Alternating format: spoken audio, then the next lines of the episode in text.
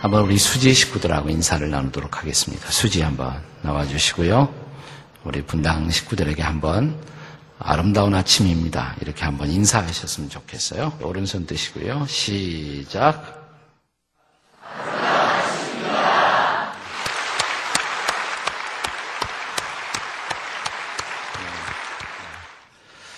이번 우리 고난 주간에 우리와 꼭 같은 음, 보통 사람들, 보통 이웃들의 생애 속에서 어, 고난을 극복하고 주님의 승리를 어, 붙들고 나가는 그런 어, 우리의 이웃들의 이야기들을 함께 우리 같이 나누고 있습니다. 오늘 나누실 분은 그렇게 신앙생활을 오래 하신 분이 아닙니다. 그럼에도 불구하고 참 믿음으로 고난을 극복하고 아주 잘 나아가고 있는 귀한 분이신데 어제, 그제 이틀은 우리 자매들이 했는데 오늘 형제가 등장을 하시겠습니다. 조혜성 형제, 조혜성 집사님 나오실 때 에, 한번 박수로 한번 격려 좀 해주시면 좋겠습니다. 네, 올라오시기 바랍니다. 네.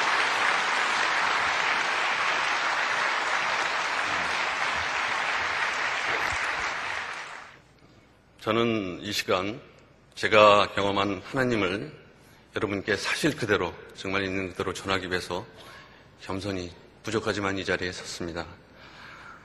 저는 서울의 비교적 유복한 가정에서 자라나 지금까지 제가 목표하고 원하는 것은 거의 이루어오면서 세상적으로는 이것저것 남들보다 우월하고 주권과 입지를 가르치면서 출세의 가도를 달려봤습니다. 그러나 저는 나는 학자같이 하면 무엇이든지 할 수 있다는 오만함으로 주님을 모르는 삶, 또 세상 속의 탈목스러운 삶에 빠져 살았음을 고백합니다. 저희 가정은 기독교 가정이 아니고 지금도 저희 집안에서는 저만 교회를 다니고 있습니다. 제가 주님을 영접한 것은 1990년 미국에 건너가서 힘든 유학 시절을 보내면서 이민교회에 나간 것이 처음이었습니다. 당시 제가 한국전력에 입사해서 장학생으로 선발되는 행운과 과분한 특혜를 누리면서 미국 코넬대에서 석사 과정을 마치려고 별 생각 없이 미국에 갔습니다. 그냥 그저 그냥 연수 정도 가는가 보다 하고 가벼운 마음이었죠. 그러나 적지 않은 나이에 다시 시작한 힘든 공부는 저를 벼랑 끝으로 몰고 가면서 이러다가 졸업도 못하고 한국에 돌아가서 망신만 당하는 게 아닌가 하는 그런 불안감이 저를 떨게 했습니다. 졸업 성적이 평균 B 플러스 이상이 되어야 회사에서는 장학금을 인정해주고 그 이하 성적이 나오거나 졸업을 못하는 경우에는 중도 기국을 하고 또 학자금을 포함한 모든 장학금을 도로 물어줘야 하는 그런 어려운 조건들이 저를 매우 힘들게 한 것입니다. 이미 그때 나이는 먹어서 20대 초반도 아니고 미분, 적분 등 제가 이제 엔지니어인데 공학도가 갖춰야 될 기본적인 과목도 거의 잊어버리고 직장 다니다가 공부를 하는 건데 거의 뭐 천재들만 모인다는 미국 아이비리그 대학원에서 공부한다는 것은 저로서는 쉬운 일이 아니었습니다. 너무 공부가 어려워서 그냥 별 생각이 다 들었는데 그냥 차에 그냥 스쳐 부딪혀가지고 병원에 입원하고 그냥 귀국해버릴까 막 이런 생각도 들고 아무튼 지금 생각해보면 그 당시에 공부에 대한 스트레스가 너무 심했습니다. 네, 그런 가운데 우연히 저는 교회 다니는 한 유학생의 인도로 코넬 한국교회를 나가게 됐습니다. 그 교회는 코넬대 캠퍼스에 위치한 성당을 빌려가지고 유학생들이 주일마다 예배를 드리는 그리고 또 목사님도 박사과정을 밟고 있는 약 50명도가 모이는 작은 교회였습니다. 저는 여기서 처음으로 하나님을 에 대해 구체적인 지식을 알게 되었고 또 침례도 받고 주님과의 만남을 통해서 위로를 받으면서 매주 금요일에는 성역 공부도 하고 무사히 덕분에 무사히 공부를 마치고 학위를 받고 기획할 수 있었습니다. 이것이 주님이 저에게 주신 첫 번째 은혜였습니다. 그러나 귀국 후 저희 인생에는 점점 점점 어려움이 찾아들기 시작했습니다. 귀국 후 한국전력에 복직한 저는 저에게 맞는 교회를 찾으려고 했지만은 이상하게 저의 마음에 맞는 교회를 찾지를 못했습니다. 유명하다는 교회에 한 대여섯 군데를 찾아다녔지만은 지속적으로 교회를 나가기가 어려웠습니다. 이 가운데 유학 시절 나를 구원해 주셨던 하나님의 은혜를 버리고 출세의 욕망에 빠지면서 남을 이기고 살아남아야 하는 치열한 현실 속에서 차츰차츰 뭔가 마음이 망가져 갔습니다. 결국 유학 시절 그렇게 나를 살펴주셨던 주님을 떠나서 교회도 안 나가고 타락과 유혹으로 주님을 멀리하는 죄를 범하고 말았습니다. 매년 초에가 되면은 내가 주님에게 돌아가야 된다 하는 결심을 했었지만은 그때뿐이었고 마치 회사 일은 내가 다 하는 것처럼 회사 일에 빠지고 그리고 세상 유혹에 빠져서 교회에, 교회를 안 나가는 시간이 한 7년 정도를 그런 세월을 살았습니다. 제가 몸에 이상을 느끼기 시작한 것은 지금부터 약 8년 전, 1999년 봄, 꼭 이맘때쯤이었습니다. 갑자기 제, 제 오른쪽 귀가 물이 들어간 것처럼 안 들려서 제가 회사 근처에 병원을 가본 결과 병원에서는 그냥 가벼운 중염이라고 해서 저는 별로 신경도 안 쓰고 여러 가지 업무를 바쁘게 보내면서 약 3개월을 보냈습니다. 근데 시간이 가도 차도가 보이지 않고 이 통증이 이제 목까지 번져가지고 제가 그때서야 이제 큰 병원을 가서 확인해 본 결과 제 코 뒤에 악성 종양이 있다는 그런 청천벽력과 같은 결과를 알게 접하게 된 것입니다. 사람이 이제 암에 걸리면 누구나 다 죽을지도 모른다는 공포에 빠지면서 심한 좌절감을 빠지게 됩니다. 저 역시 며칠간을 방 안에서 시리와 좌절의 시간을 보내면서 그때서야 비로소 주님께 회개하고 교회에 다시 나가서 용서를 구해야 한다는 생각이 들었습니다. 제 투병 기간 동안에 주님께서 보여주신 놀라우신 은혜는 정말 놀라웠습니다. 방사선 치료로 제 얼굴이 다 타고 입안이 헐어가지고 입에서 고름이 나와서 밥을 먹지 못하고 영양캔으로 연맹하는 기간이 약 2개월 정도였고 그때 몸무게가 약 15kg까지 빠지는 고통이 계속되었습니다. 그러던 어느 날이었습니다.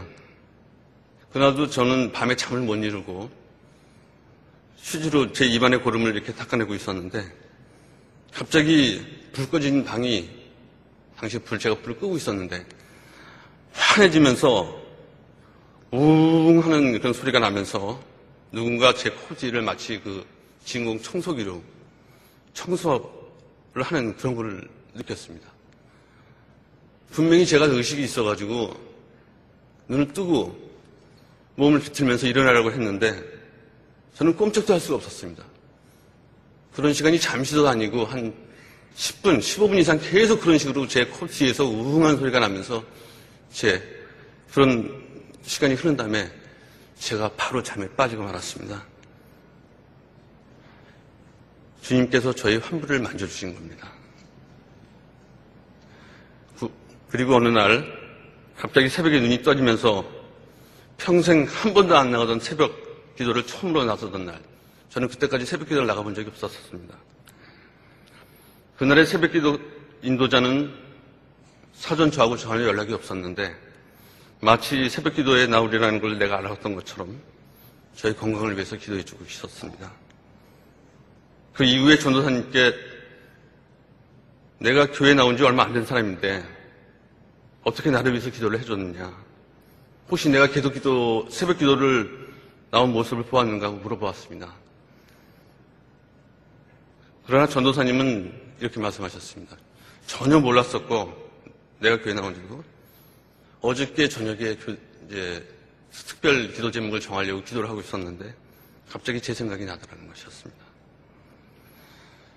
하나님께서는 그날 새벽 교회에서 저를 반갑게 기다리고 계셨던 것입니다. 새벽 기도를 마치고 돌아오면서 저는 이 모든 손길이 하나님께서 저를 돌아온 탕자로 받아주시고 건강 회복길로 인도해 주시는 것이라는 확신이 들었고 저는 감사의 눈물을 펑펑 흘렸습니다.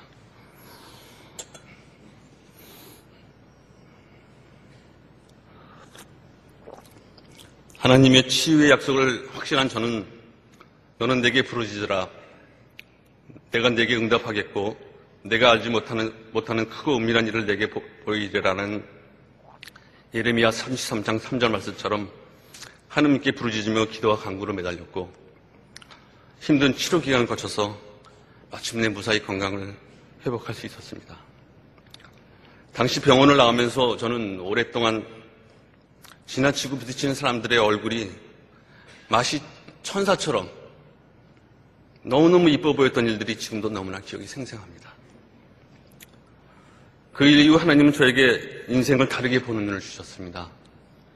저는 건강을 회복한 이후 교회에 빠짐없이 나가면서 연세 세브란스 병원에서 환자도 돌보고 또 안내도 하는 봉사기관도 가졌고 또 제가 소속한 벤처 투자 재단을 복지재단으로 받고 무상으로 어려운 이웃이나 시설에게 입을 나눠주는 불이웃 을 돕는 일에도 나서게 해주셨습니다. 또 찬양대와 성가대로 군부대나 어려운 이웃을 돌보는 위탁시설에서 공연도 하면서 하나님께서 저에게 주신 은혜를 조금이나 보답하기 위해서 노력해왔습니다. 하나님께서는 남을 위한 일에는 전혀 무관심했고 오직 나의 출세나 욕망만을 위해 달려온 저를 완전히 바꾸도록 은혜를 내려주신 것입니다. 또한 하나님께서는 그렇게 추세, 추세하면서 주님을 버리고 저, 또 버렸던 저에게 하나님께 돌아온 그날 이후 기도를 통해서 좋은 길과 성공의 길로 인도해 주셨고 첫 직장인 한국전력과 또 글로벌 기업인 제너럴 일렉트릭을 거쳐서 현재 젊은 나이에 분당에 위치한 중견 그룹의 한 회사의 CEO로서 근무하는 영예도 주셨습니다. 하느님은 또 저희 가정에게 실험과 동시에 놀라우신 은혜를 주셨습니다. 늦둥이 귀한 딸을 저에게 보내주셔서 그 와중에 또 조기 분만으로 아기의 건강이 염려가 되었는데 아무 문제 없이 건강이 무럭무럭 자라게 해주셨고 제 아내의 건강 문제도 하나님께서 다 치유해 주셔서 지난주에 무사히 수술을 마칠 수 있었고 현재 건강이 회복 중에 있습니다. 저희 아내는 저와 비슷한 큰 병에 걸렸어도 독실한 믿음으로 전혀 연멸치 않고 날마다 새벽 기도와 강구로 하나님께 다가갔으며 하나님께서도 그 믿음을 보시고 다시 한번 저희 아내에게도 치유의 은사를 베풀어 주셨습니다. 성도 여러분, 주님은 고통과 시련을 통해 저를 제자리로 잡아주셨고, 이제 다시는 주님을 배반하는 일 없으리라는 결단으로 다시 태어나 새로운 눈으로 세상을 보며 은혜와 감사의 시간을 보냅니다. 때론 세상 속에서 다시 유혹을 받지만은 이제는 흔들리지 않는 믿음으로 이 세상의 모든 것은 잠시뿐 내 목표와 욕망도 헛된 것이며 단지 최선을 다해 하나님의 손을 잡고 나의 본분을 다리라 하는 결심을 다지곤 합니다. 저는 현재 분당 성전에서 수요 저녁 예배 찬양단 일을 하면서 제가 능력은 부족하지만 주님을 위한 봉사를 해나가고 있습니다. 제가 처음으로 수요 예배 찬양단 봉사를 하면서 이 무대에 섰었을 때 선곡된 중에 하나가 날마다 숨 쉬는 순간마다 였고 저는 깜짝 놀랐습니다. 이 곡은 제가 수련 기간에, 제가 몸이 아팠던 기간에 하나님을 바라보면서 늘 매일 기타를 치면서 불렀던, 부를 때마다 눈물을 펑펑 흘렸던, 그리고 지금도 생각하면 제 눈가에 눈물이 고이는 제가 가장 좋아하는 곡이었습니다. 저는 이것이 무엇이 의미하는지 이제 또 다시 알 것 같습니다. 여러분, 주님은 분명 제 인생의 고비고비에서 무너지는 저를 붙잡고 붙잡아 주셨고 또 지금도 저를 붙잡고 계심을 저는 굳게 믿습니다. 마지막으로 제, 제 회사 책상 위에 붙여놓고 매일 보면서 제 마음을 다지는 기도 내용을 소개하고 마치겠습니다. 삶 속의 고난이 다가와 늘 불안함과 고통에 빠질 때 언제나 우리의 손을 잡고 인도해 주시는 자비로우시고 사랑 많으신 하느님. 때론 앞이 보이지 않고 삶의 굴곡을, 굴곡을 만날 때마다 두려움과 초조함을 느끼지만 언제나 저희 손을 놓지 않으시고 지켜주셨던 주님을 바라봅니다. 제게 보여주신 놀라우신 그 은혜에 보답하기 위해 더욱 열심히 그리고 주님의 등불을 바라보며 살겠습니다. 감사합니다.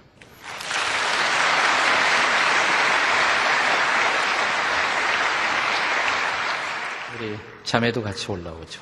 우리 부부가 다참 어, 병을 앓고 또 고통 속에서 또 네 분이 다 함께 이렇게 치유를 경험하고 이제는 찬양으로 이렇게 열심히 또 목장에서 봉사하고 있는데 예, 우리 두 분 한번 무릎 꿇어 이렇게 기도하시고 우리 사역자들 앞으로 나와 주시고요.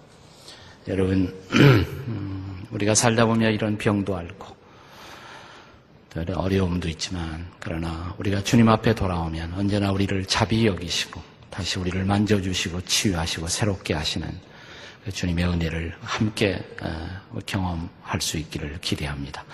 앉은 자리에서 다 우리 어, 우리 앞을 향해서 이렇게 손을 다 내미시고 우리 함께 같이 이 부부의 인생 가운데 하나님께서 계속 일하시도록 또 우리 가운데도 또 이런 아, 뜻밖의 육체 고통으로 괴로워하는 많은 이웃들을 생각하시면서 함께 기도하시겠습니다. 하나님, 우리가 조혜성 아, 이 부부에게 주신 하나님의 은혜를 찬양합니다. 아, 주님 만나고 아, 기뻤던 첫사랑을 떠나서 방황하고 있었던 이 형제를 주께서 다시 불러주시고 또 비록 육체의 고통이 있었지만 고통을 통해서 하나님 앞에 돌아오게 하시고 또 주님을 신뢰했을 때 신실하신 주님의 약속대로 그의 고통스러운 육체를 만져주시고 치료하신 하나님을 찬양합니다. 사랑하는 아내에게도 동일한 육체의 질병의 고통의 시간을 어, 지나게 하셨으나 함께 기도하게 하시고 함께 주님을 붙들고 일어서게 하신 것을 감사합니다. 또 하나님께서 이제 어, 새로운 생명의 선물을 주셔서 늦둥이를 안고 기뻐하며 또 하나님 앞에 아름답게 살게 해주신 것을 감사합니다. 기도하옵기는 이제 주께서 허락하신 그 은혜에 보답하는 평생이 되도록 축복해 주시옵소서. 또 육체의 질병의 흔적들이 남아서 계속 괴롭히지 않도록 어떤 그 질병의 뿌리가 아직도 남은 흔적이 있다면 아, 주께서 깨끗이 치료해 주시옵소서. 모든 고통과 아픔은 깨끗이 치료함을 받을지어다. 나사렛 예수의 영광이 나타나게 도와 주시옵소서. 존귀하고 아름다운 주님의 축복의 통로로 이 부부를 써 주시옵소서. 예수님의 이름으로 축복합니다. 아멘. 우리 박수로 한 번 더 격려하시겠습니다.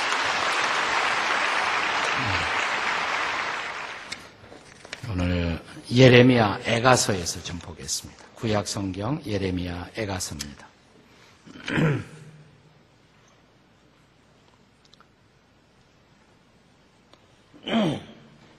예레미야 애가서입니다.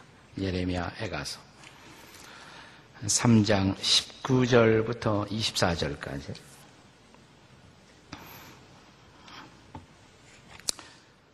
오늘 우리는 예레미야의 고난에 대해서 잠시 생각해 보겠습니다. 그는 이렇게 고백합니다. 내 고초와 재난, 곧 쑥과 담즙을 기억하소서. 내 마음이 그것을 기억하고 내가 낙심이 되오나 이것을 내 마음에 담아 두었더니 그것이 오히려 나의 소망이 되었사오면 여호와의 인자와 긍휼이 무궁하심으로 우리가 진멸되지 아니함이니다. 이것들이 아침마다 새로우니 주의 성실하심이 크시도소이다. 내 심령에 이르기를 여호와는 나의 기업이시니 그러므로 내가 그를 바라리라 하도다. 아멘. 오늘 읽었던 말씀에 두 가지 아주 중요한 키워드가 있다면 고초, 고난이란 단어와 소망이란 단어입니다. 이것은 예레미야의 인생 전체를 대표하는 두 가지의 화두라고 할 수가 있습니다. 고초와 어, 희망. 그는 누구보다도 많은 고난을 겪었습니다. 아픔을 겪었습니다. 그러나 그 고난 속에서 결코 희망을 포기하지 않았던 사람이 바로 예레미야 선지자였습니다.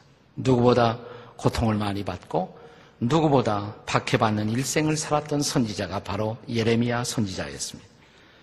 그는 예루살렘 동북 쪽에 있는 작은 마을 아나도시라는 마을의 출신의 사람이었습니다.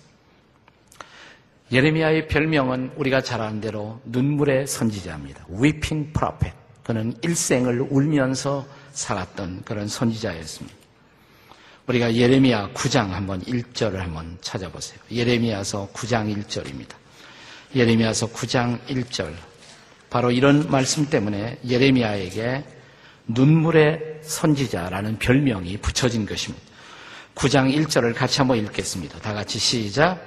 어찌하면 내 머리는 물이 되고 내 눈은 눈물 근원이 될고 죽임을 당한 딸 내 백성을 위하여 주야로 울리로다.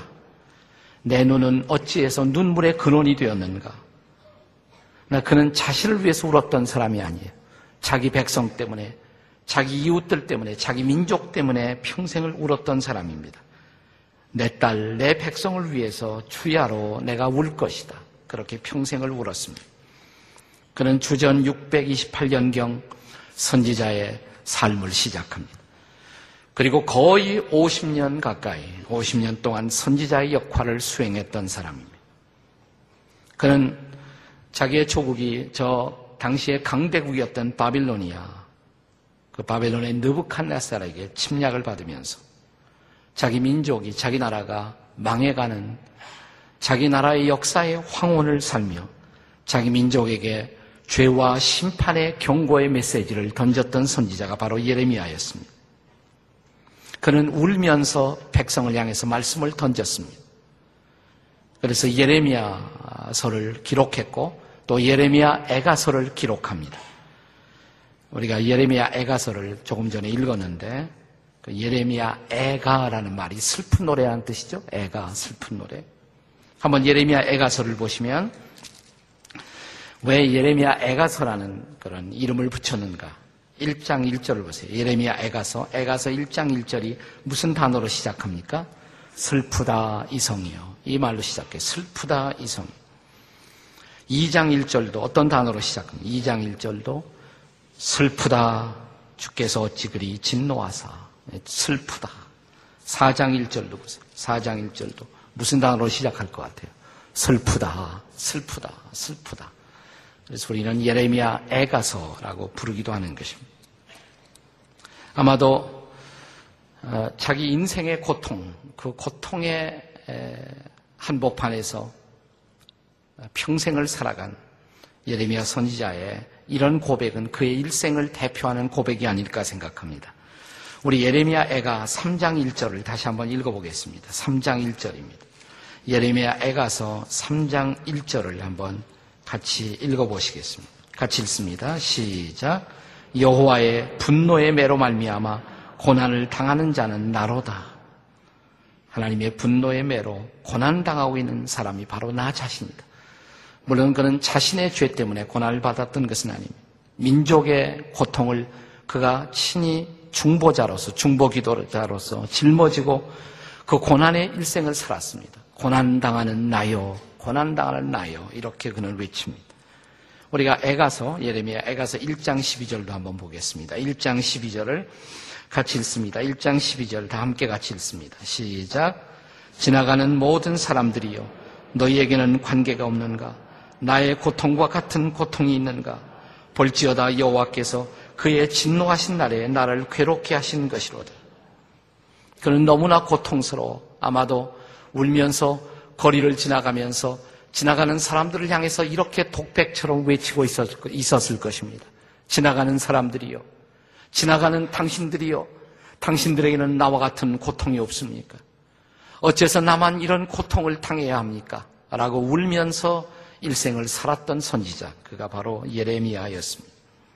하나님은 예레미야를 불러 예루살렘과 그리고 자기의 조국 유다의 백성들에게 죄와 그들의 범죄와 다가오는 심판의 메시지를 전달하게 하셨습니다. 내 입술로 내 민족이 망하는 것을 증언해야 했었던 그런 예레미야의 심정이 어떠했을까요? 그의 메시지는 인기가 있는 메시지가 아니었습니다. 그의 메시지는 인기가 없는 메시지였습니다.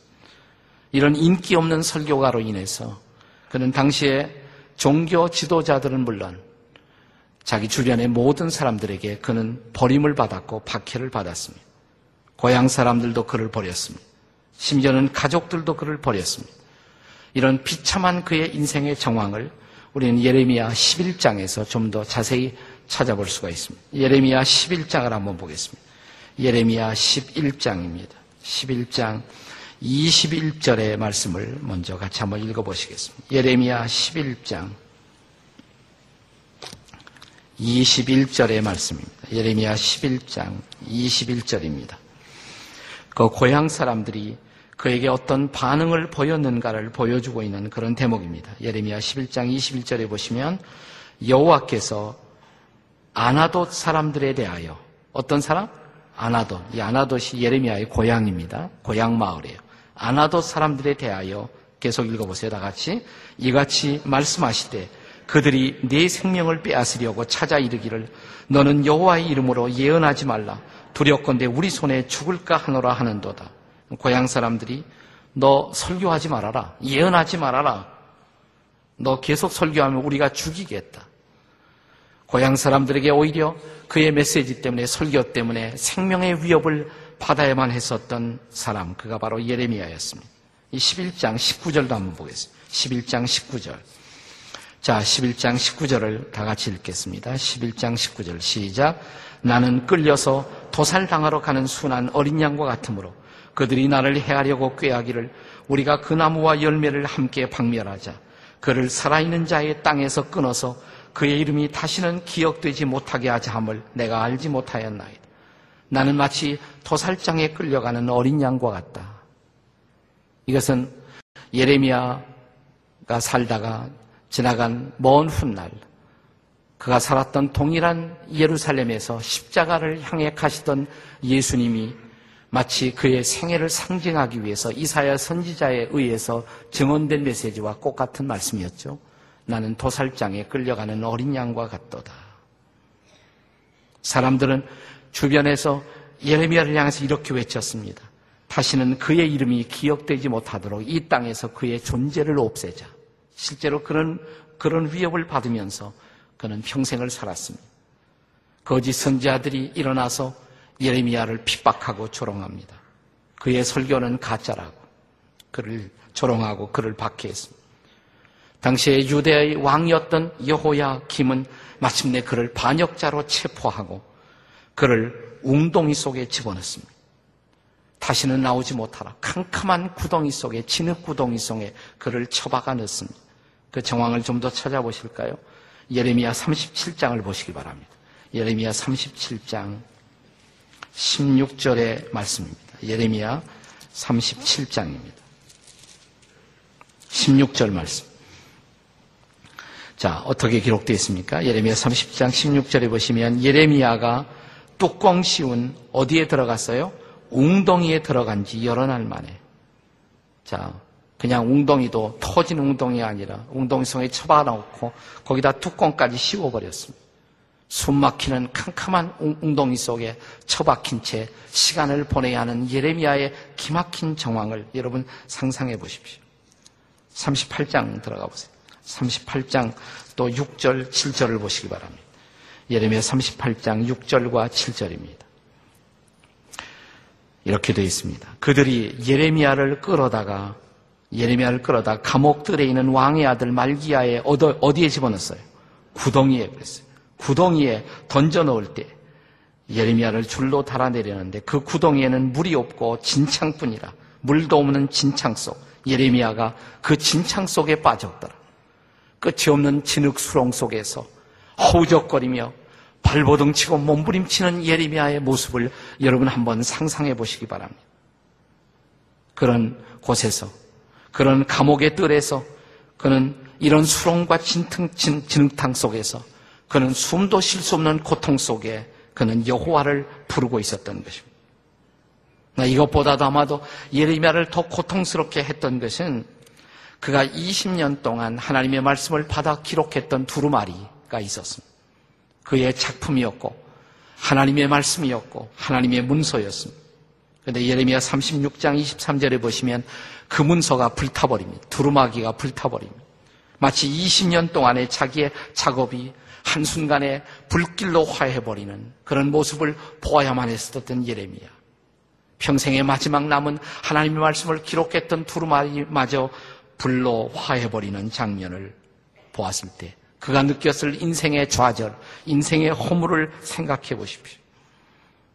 그러다가 마침내 그는 그가 예언한 그대로 그대로 예루살렘이 멸망하고 유다가 멸망하자 그는 바벨론으로 끌려갑니다. 여러분이 40장을 한번 찾아보시면 집에 가서 예레미야 40장 1절 이하에 그가 예언한 그대로 바벨론으로 끌려가고 있는 그의 모습을 볼 수가 있습니다. 주전 586년경 마침내 유다는 멸망하고 자기가 예언한 그대로 그가 바벨론으로 끌려갑니다. 어떻게 끌려갑니까? 40장 1절에 보시면 사슬에 결박되어 끌려가는 포로 중에 자기도 있습니다. 자기가 예언한 그대로 이제 자기 조국이 명하고 망해버리고 멸망한 조국 속에서 포로가 되어 바벨로니아 외국 나라로 사슬에 결박한 채 포로가 되어 질질 끌려가고 있는 예레미야의 모습을 상상해 보십시오. 그 위에 그는 또다시 43장에 보시면 애굽 땅으로 이번에는 바벨론으로 이번에는 애굽 땅으로 끌려갑니다. 그 애굽 땅에서 아마도 예레미야는 외롭고 고독하고 쓸쓸하게 죽었을 것입니다. 그러나 이런 예레미야의 평생의 고통으로 저는 오늘의 메시지를 마칠 수가 없습니다. 중요한 것은 이것입니다. 이런 말할 수 없는 고통 속에 한 평생을 살았지만 한순간도 예레미야는 희망을 포기하지 않았습니다. 그 이유가 뭘까요? 이런 지독한 고통, 고난 속에서 평생 대접받지 못하고 평생 외롭게 평생 고통과 평생 박해 속에서 일생을 살면서도 그가 희망을 포기하지 않고 살았던 이유는 어디에 있을까요? 그의 고통의 극복의 비밀을 세 가지로 요약해 볼 수가 있습니다. 첫째로 그는 이 고난을 혹은 고통을 허용하신 하나님의 마음을 알았습니다. 그래서 그는 절망하지 않았어요. 그래서 그는 좌절하지 않았어요. 이 고통을 허락하신 하나님의 마음이 무엇인가를 알았어요.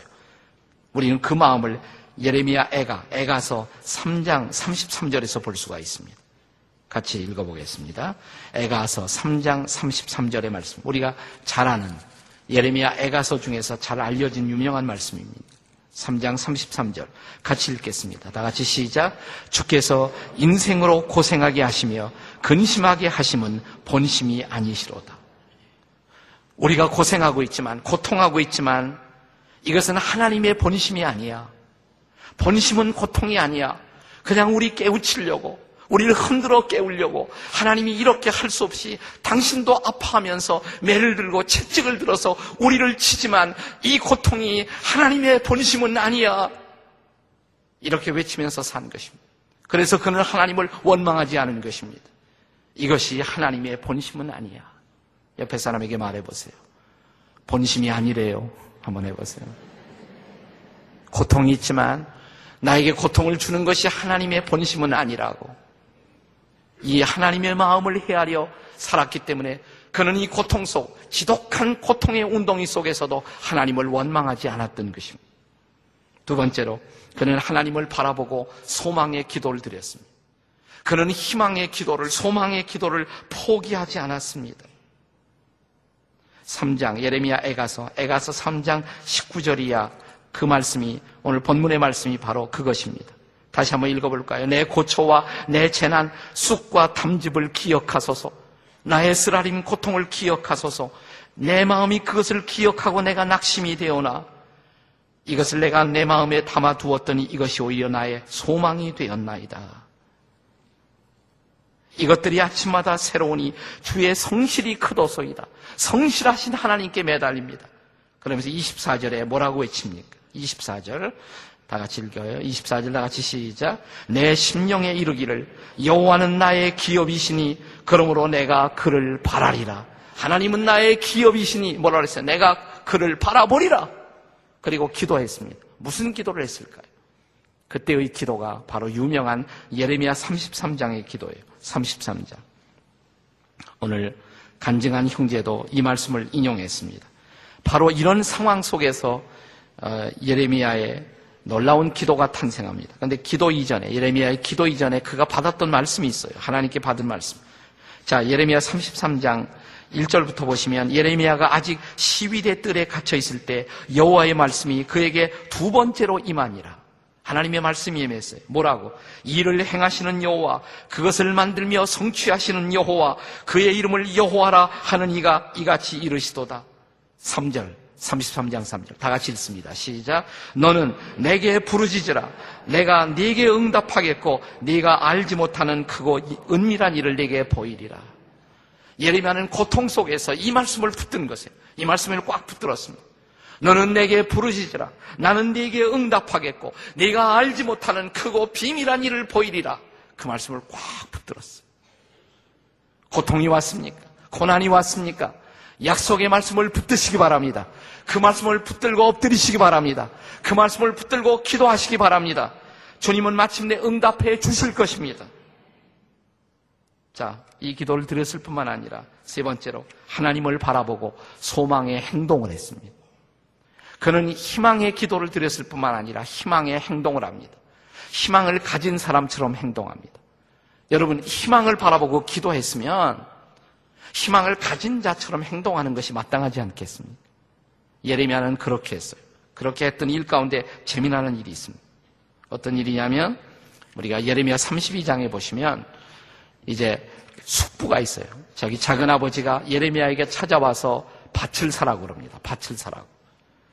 지금 나라가 망해가고 있어요. 조금 있으면 바벨로니아가 침략해 들어와요.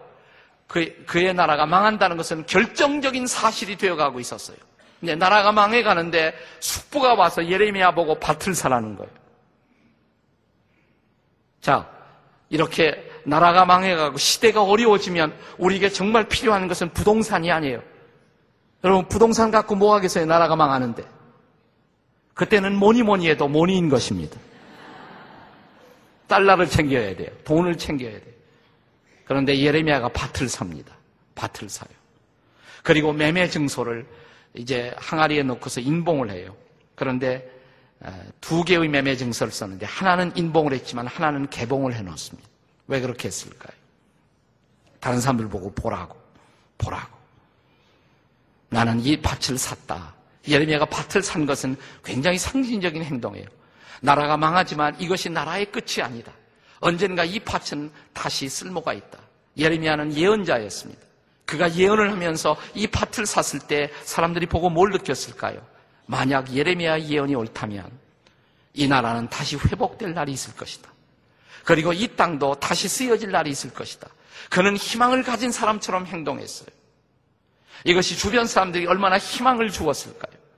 여러분 희망을 위해 기도하셨습니까? 그러면 희망을 가진 사람처럼 행동하시기 바랍니다. 주님 믿습니다. 살려주실 줄 믿습니다. 해놓고 아이고 난 죽어. 그럼 어떻게 해? 살려달라고 기도했으면 산 사람처럼 행동하시기 바랍니다. 응답하실 것입니다. 응답이 이루어질 것을 믿으시기 바랍니다. 믿음으로 행동하시기 바랍니다. 믿음의 사람이 되십시오. 희망의 사람이 되십시오. 어떻게 됐을까요? 자, 예레미야는 당신의 시대에 그 기도의 모든 응답을 보지 못했지만 그러나 그의 민족은 마침내 회복됩니다. 그는 하나님의 새로운 언약의 주인공이 되었고 그리고 후일 그 백성들에게 기억되는 놀라운 하나님의 사람이 되었습니다. 그 민족은 하나님이 그가 외쳤던 약속대로 예언처럼 회복되어 하나님의 놀라운 일을 경험하게 됩니다. 사랑하는 여러분, 희망의 끈을 놓치지 마십시오. 오늘도 희망의 약속을 붙들고 주 앞에 엎드려 기도하실 때 하나님이 여러분과 저에게 다시 희망의 하나님으로 다가오실 것을 믿으시기 바랍니다. 기도하시겠습니다.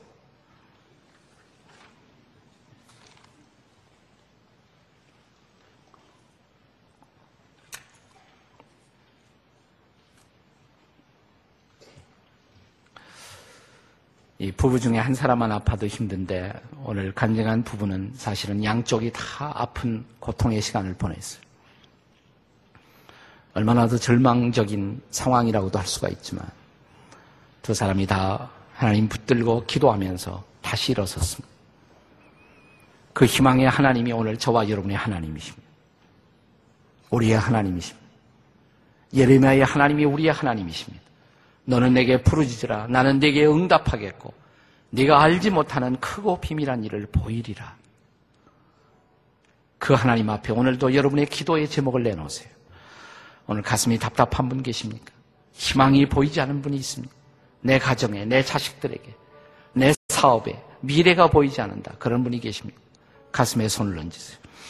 가슴에 손을 얹고 함께 같이 기도하시겠습니다.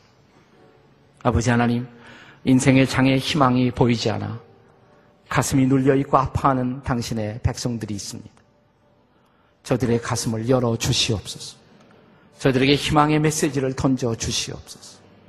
저들이 다시 주님의 약속의 말씀을 붙들고 기도하게 도와주시옵소서. 너는 내게 부르짖으라. 나는 네게 응답하겠고 네가 알지 못하는 크고 비밀한 일을 보이리라. 기도하면 주님 우리에게 다가오실 것을 믿습니다. 우리를 절망의 웅덩이에서 건져내시고 희망의 내일을 보여주시는 하나님. 오늘 그렇게 당신의 백성들에게 오셔서 이 시간 희망을 열어 주시옵소서. 가정에 희망을 주시옵소서. 자녀들에게 희망을 주시옵소서.